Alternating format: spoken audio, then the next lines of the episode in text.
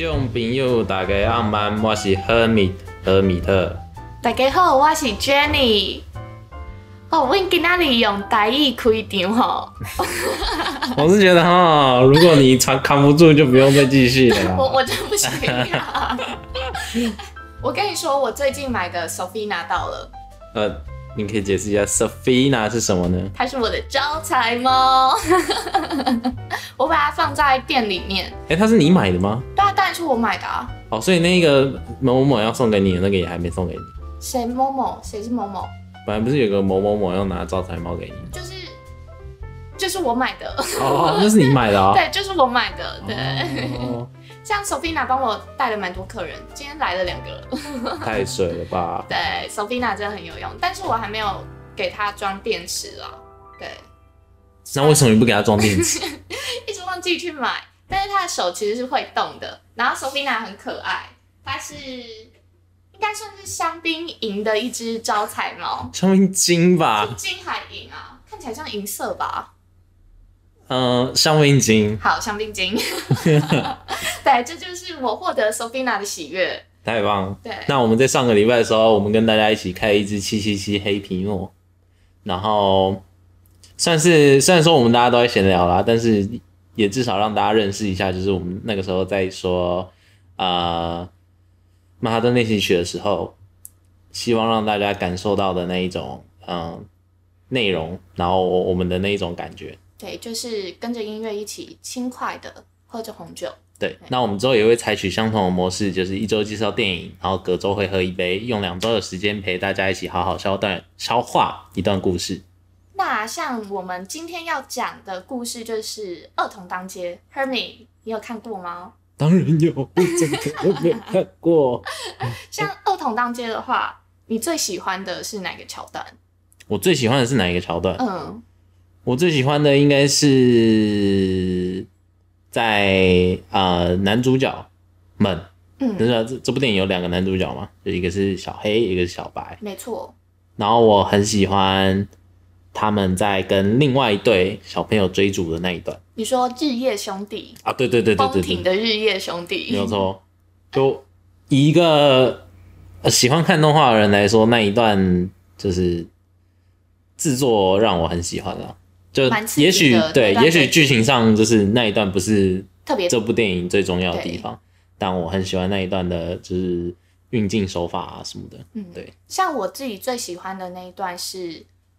电影后半部就是小黑离开小白，就是让小白让他去一个安全的地方，方对，去躲着。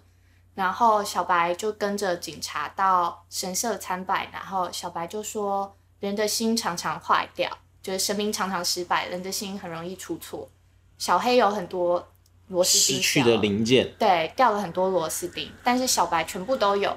对我最喜欢那一段，好感动。对，就从那一段你可以发现他们的羁绊，然后再加上他们两个就是完全个性互补的角色，然后搭配在一起，就会觉得啊，他们其实是怎么说，有一种灵魂伴侣的感觉。对，就是人生的伙伴，缺一不可。没错，彼此就是对。那像这部电影，我觉得最厉害的地方还是它的运镜。我每次看都觉得它的运镜让我看得很爽。就是啊，虽然说我们用讲的很难，就是很难让听众朋友，就也许这就是可以吸引你们去好好欣赏这部电影的做法。对它厉害的地方，在它的运镜非常流畅，然后它都用呃人物的视角，第一视角下去做转换，所以你会更容易进入到这个故事里面去体会到啊，宝挺这座城市。它具有什么样的性格？那对各个角色来说，这座城市到底是什么样的存在？对他们象征的，应该说这个城市对每个人有一种不一样的意义在，在这部电影里面。像对小黑和小白而言，这座城市就是他们生存，就是从小到大养育他们长大的城市，所以他们对这座城市虽然是一个龙蛇混杂，然后并不是那么发达，但却是充满人情味的城市。虽然它正在衰退，但是。对那个后面出现的那个蛇，那个海外帮派的反派来说，杜根大魔王，对，没错，他就是一个需要被改革的地方，值得被开发，对，需要被开发，需要被改朝换代的一个地方。那在警察的眼里，就是这个地方就是保挺这对他们来说，其实在我在想，在警察的角色，保挺这个地方是不是就只能随波逐流？你说警察的角色在保挺里面只能随波逐流？对，呃，我觉得是啊，就是应该说，当你看完整部电影的时候，你也许会疑问警察在这部电影里面的的功能是什么？就是每个角色在每一个故事里面都有它的功能嘛？那你可能会疑问说，哦，那警察在这个电影里面的功功能会是什么？因为主要电影的剧情都是围绕在小黑、小白，然后还有。最后当然就是他们想要抵抗那个蛇的势力，也就是都跟大魔王的势力。对，那警察就显得没有那么重要。但我觉得有时候就是这样，就是警察象征的是一种正义嘛。嗯。那当然，它也象征的是一种国家的力量，就是一个官方的立场。那以一个官方的立场来说，一个地方它要开发，我觉得它是需要。需要得到官方的认可支撑的，对，就是不会说是哦，今天有一个人来说哦，我要怎么搞怎么搞就怎么搞，这样。就今天警察也许不愿意，但是他们就是他们就是一个在这个，也许他们有一些人是在城市里长大，有一些是后来才来到这个城市，但是他们角色就是他们只能听从，对，听从官方的发落，嗯，然后看着这个城市随着它。正在现代化的脚步去前进，嗯，也也许也不能说它是坏的，对吧？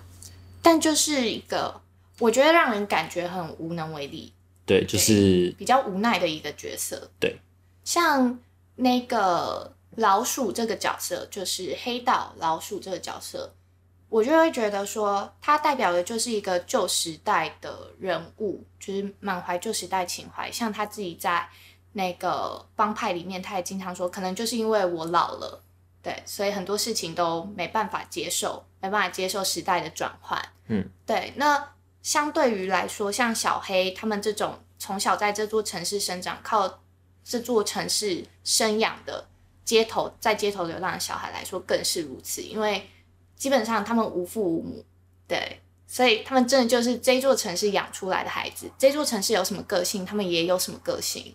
对，那像在这一座，呃，在这部电影里面讲到宝挺的变迁的时候，我就会想到我小时候，对，林口，没错，我是林口人，对，在十几年前那个小地方，就是很多房子还没盖起来的时候，真的到处都是草地，然后很多田地，对，但是后来近十年吧，在我成长的这段期间里面，房子越盖越多。就是小时候的浓雾，伸手不见五指的浓雾，你在里面还可以玩捉迷藏，这是真的，真的很假？这是真的。我跟我朋友小时候真的在雾里面玩捉迷藏，而且真的很难找到，就很好玩。但是因为房子越盖越多，然后又很高，所以雾慢慢被挡掉，就是慢慢的起那种大浓雾的时间就越来越少。小时候只要是早上，都会有薄薄的一层雾盖在天空上。对，但长大之后很少有这种的经历。然后夏天的时候会有燕子飞来筑巢。在我小时候住我外婆家的那段时间，那条街上真的每到夏天，燕子就是一堆在骑楼楼的那个顶阿卡楼下一堆在筑巢。但是近年的话就没什么，对，越大燕子飞来的越少。然后。就是你就可以感觉到啊，我的家乡正在死亡的一种感觉，也不能说死亡，它就只是换了一个面貌，但是那个面貌是比较更冰冷吧，比较冰冷，比较现代化，嗯，对，比较利益一点，所以自己其实蛮感慨的，对。那我觉得就是，嗯，你不太能去评断评断说这个城市它。它正在走向一个不好的方向，就是你不能觉得它就是一直在往一个不好的方向。也许你可以怀旧，就是你曾经待在这个城市，它曾经的样貌，但是你你你不能否认，那会为这个城市，或者是为住在这里的人，在这里成长的人带来什么利益？对，带来利益或者是带来便利。嗯，他们的生活不一定会变得不好。应该说，我童年里那样。就是充满蝴蝶啊，然后浓雾，然后一堆燕子，晚上还会有蝙蝠飞进房间里的那个夏天，对，已经过去了，就是它只会存在我的脑海里，对，就对啊，所以我觉得这部电影其实主要最主要就是扣在，嗯，对于城市正在改变，每个人有不一样的想法，然后他们不一样的，嗯，解决方式，或者是说他们不一样的去去适应这个改变的方式。对，那像有一幕是那个反派角色蛇嘛，就是他被木，哎，是木村吗？哎、对他被木村杀掉 是反派角色啊剧透就死了剧透了。对，想说他就死了，但是没想到后面又跑出来一一个一模一样的人，就长得跟蛇一模一样。他说，就算杀了一个他，还有其他的人可以代替。我觉得这就讲到我们这个社会上，就是一直会有取代这件事，但是进步对于进步的追求却是永远不停止。嗯，对，我觉得蛇这个角色，就是他们这个势势力所代表的意义，就是这个象征。对，就是我你没有办法阻止文明的发展。对你没有办法阻止现代，就是现代化商业继续往前进，但是你可以做的就是把那些回忆保留在你的脑海里。对，你可以决定你要怎么样在这个环境下生存。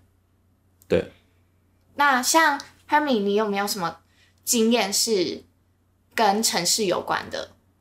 嗯，我是住在就是新北市的人，就新北市哪里好像没什么差太多，除了嗯，对啊，其实除了淡水以外，感觉都新北市应该是差不多的感觉。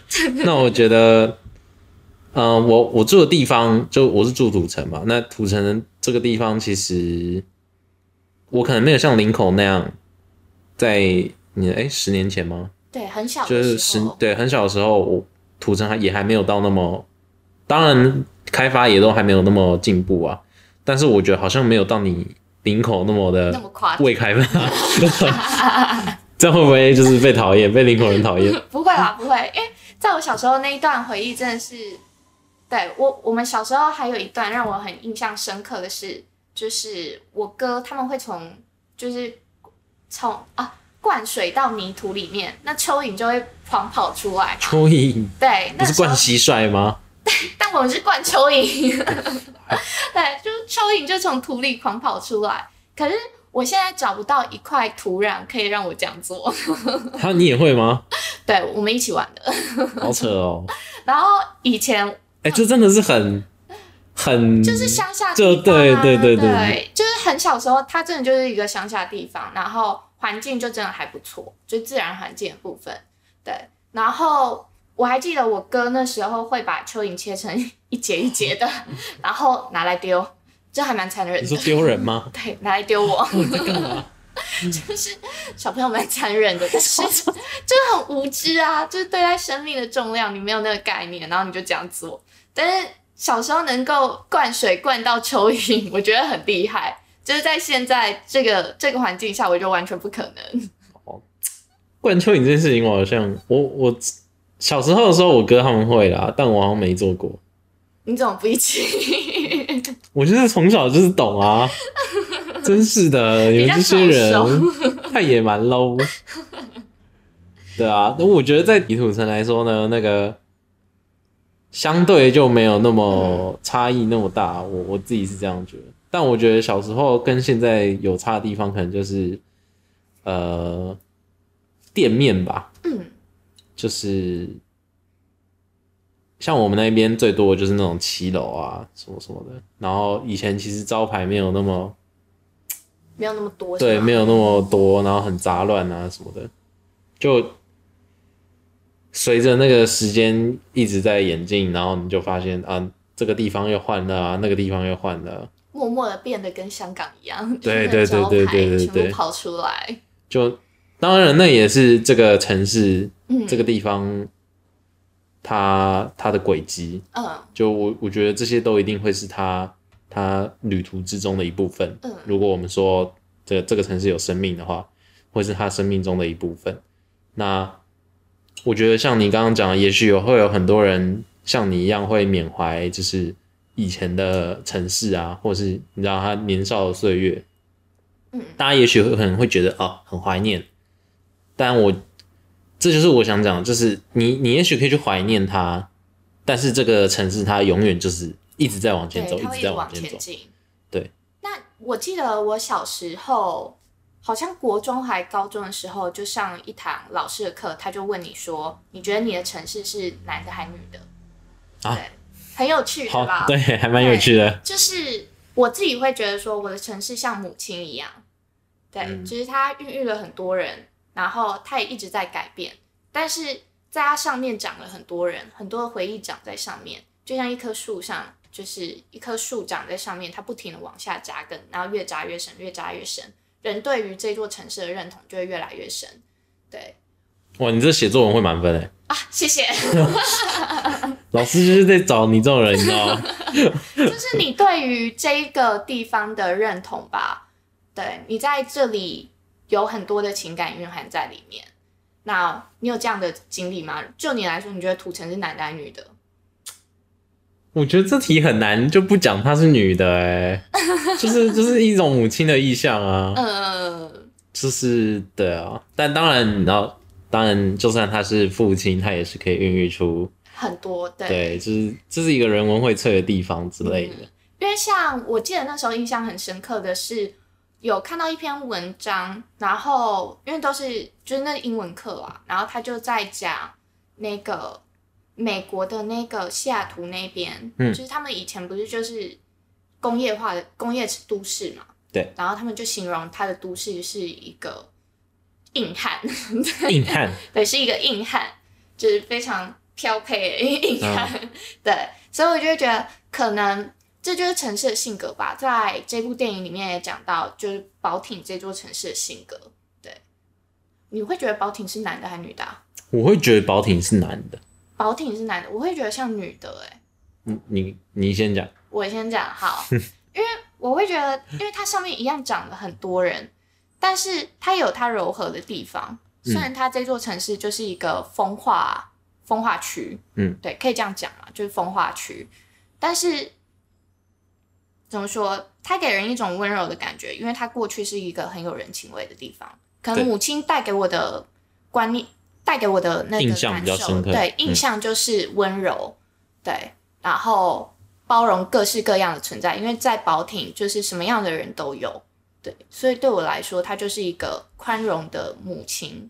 嗯，对，那你呢？我觉得我我是比较受到它就是建筑物的影响吧。嗯就如果大家有去有机会可以去看这部电影的话，它呃保挺的建筑都是还蛮特别的，很有异国情调、欸。对，但它都还蛮就是你知道有点钢铁那种感觉，钢啊，然后钢筋啊那一类的风格。就很少看到那种木造建筑。对对对对，那就是也是充满着那一种机关的感觉。哦，对，就是电影最一开始他们在追逐日夜兄弟，就是小黑小白在追逐日夜兄弟的时候，他们不就爬上一座超大的钟塔，对那座钟塔，它就是很有那种异国情调，就是一一头大象，很有印度宝莱坞的那种 风味。对在那个瞬间，我会觉得他是男的，对所以的就是一个机械化、就是直线的那种这一部电影就是糅合很多种不同国家的风情的元素嘛，就是它。当然，我们听我们刚刚那样子讲，也许大家会觉得哦，它就是一部在讲城市，然后人情味的的故事，但它其实还是有一些奇幻的元素在里面。我我觉得它是一部蛮哲学的电影诶，因为嗯就我来看，我会觉得小黑跟小白是一体的，对他们就是一体的嘛，就绑在一起，就是他们就是互补的嘛。对，就是绑在一起的一组的人物。对，那小黑这个角色，他是一个比较嗜血暴力的角色，但是小白他就是一个纯真的小孩，就是出淤泥而不染。对，对他就是一个这样的小孩，就是即便处在这么复杂的一个环境、险恶的城市里面，但他还是保有他自己纯真的一面。然后也是因为他这个纯真的面相，让小黑没不不去变成他最后的那个比较暗暗黑的那个面貌，就是黄鼠狼的那个面貌。对，所以我就会觉得这有点讲到人一个完整的人，他有正面、负面的这两个面相。嗯，那你不能说负呃不好的那一面就完全不好，因为他还是有给你力量。对就是在小黑后面那边，就是黄鼠狼最后对他说：“你要记得这个想法，就是我永远在你身边。”对有时候一些不好的能量，它也会成为你前进的动力。对你只是需要，适度的转换，对你要去转化它。嗯，我就觉得这这部电影其实还蛮哲学的，然后里面也有很多象征，在小黑变得很暴力的时候，就是呃跑到那个大金神会要去打人的时候，大金神会就是黑道的总部，对，就会有一只乌鸦，非常吵的乌鸦，很凶暴的乌鸦 出现。那还有他跟小白在一起的时候，就会变成猫咪，一黑一白的猫咪出现在他们身边。就是就怎么讲，这部电影就是它很细节，对，就是大家可以好好看一遍，去感受它。对，对我我自己是觉得这部电影是蛮哲学的电影，然后它里面也有很多意象，是非常有趣的一部电影。对但我觉得，对啊，反正大家可以去看看就对了，狂推啦！只用讲的这有点难意会啊。就是也许会有很多人，也许大家其实听过，但是可能会因为他的画风就是不太讨喜，就是我觉得很有特色哎、很有特色没有错，嗯。但是也许大家会觉得就是长得有点丑，对，人物长得没有很讨喜，但就是这个作作者的，就是松本大洋他的特色就是他人物就是这样子，对我很喜欢苍井优配音的小白，对他一直讲到那句，安心安心，对，就是你听了真的会安心安心，整个人都平静了起来。对，就像是一个咒语一样，还蛮有趣的。那像宝挺在变迁的时候，他们不是出现很多拆房子的那些画面吗？对对，那其实那个画面会让我想到都根的一些新闻。对，有嗯，些人他们就是守着他们的家，然后怪手就这样进去了。然后就被说是钉子户，对，我觉得这这也是蛮怎么说，蛮值得深思的社会议题就啊是唉，就是当你看到新闻在报这件事情的时候，我其实以前都会觉得，嗯那为什么要这样子？嗯然后我我其实都有经历过，我曾经经历过为什么要硬拆我房子，也曾经经历，就我不是说亲身经历啊，就是我的想法是这样，我想法曾经有觉得说，哦，为什么要硬拆我房子？然后我也曾经有想过，为什么要不让人住在他的房子里，就是独根这样？嗯。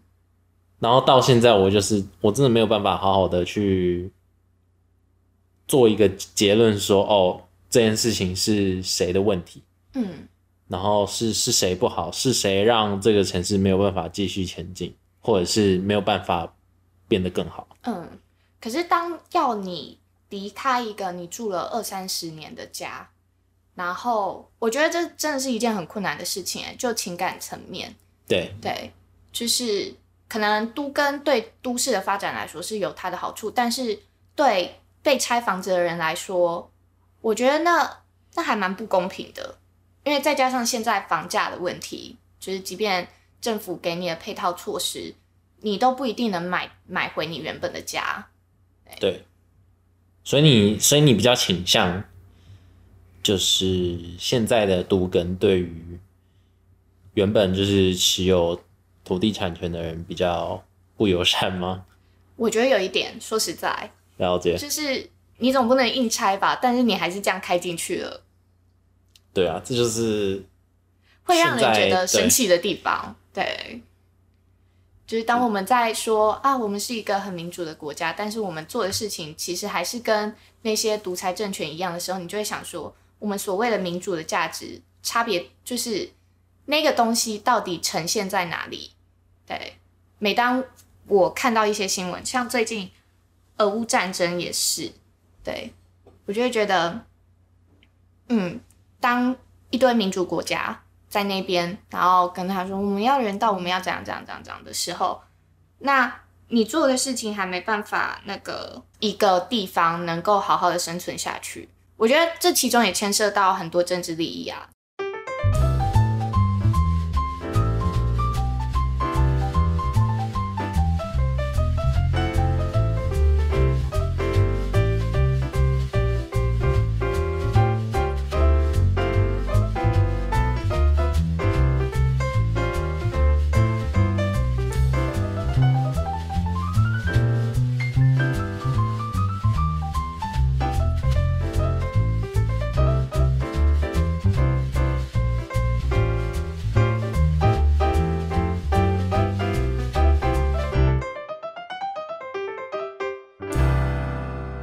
那你有没有就是知道在这部电影里面有很多角色哦，像我们刚刚提到小黑、小白，那还有老鼠、老鼠、老鼠跟木村，木村就是老鼠的手下啦。对他们都是黑道，然后还有蛇。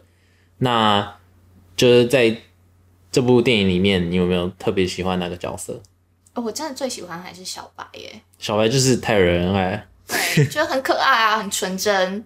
对我，我觉得他有一个魅力是，他即便即便处在一个非常凶恶的环境里面，他还是完全真的是出淤泥而不染，他就秉持一贯着自己的个性，对他看待这个世界，单纯的看这个世界的方式，嗯，对，就在我们之前讨论的时候，其实就有提到他，就算我们说他很纯真，嗯。然后出淤泥而不染，不染，但是呃，在电影当中，其实大家是可以看出来，他其实并不是不理解其他那些就是相对没有那么呃善良啊，或是跟他格格不入的事情，就他他都他都清楚，他也了解，他理解。我觉得他他是一个很倒装的人、欸，很倒倒装是怎样？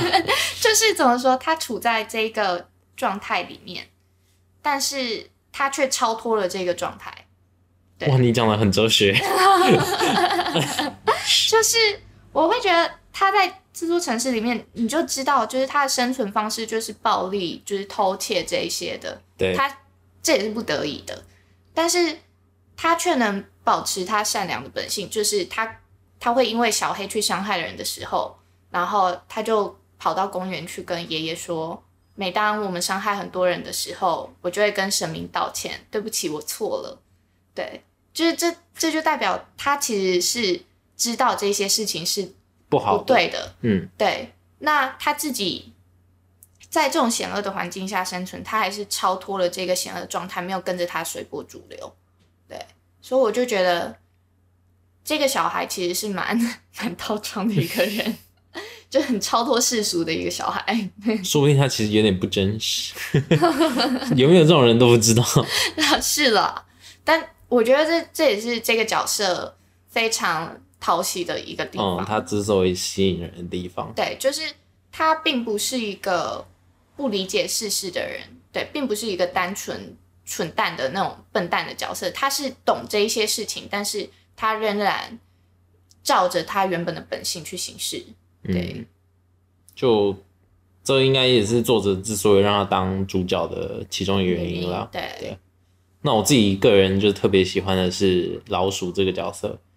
那刚刚有跟各位提到，就是他是黑道的，他也不算是黑道的最最大的那一个啦，但他他算是一个组长的概念。对对对对对对对，如果大家有就这部分有有一点概念的话，那反正就是他就是，嗯，我觉得也许大家可以想成他是某一个地区的，就比如说今天收保护费，他就是他手他的手下会到某个地区收你保护费这样。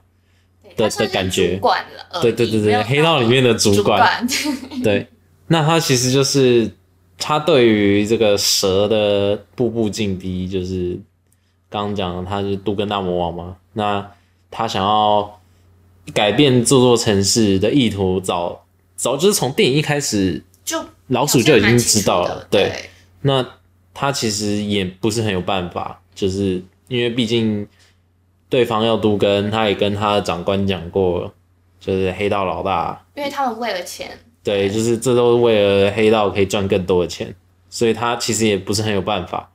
那在这样子的一个呃进程当中，就是这个电影就是一直这样走，一直这样走，一条线直直走，直直走。那老鼠他心中对于这个城市的怀念吗？的的感情？这，座城市教会他很多，对，他从大家小时候，赌博啊，对，对然后登短廊什么的，对，登短廊，对，都是在这个城市。你知道，这这个城市就是他人生很重要的一部分啊。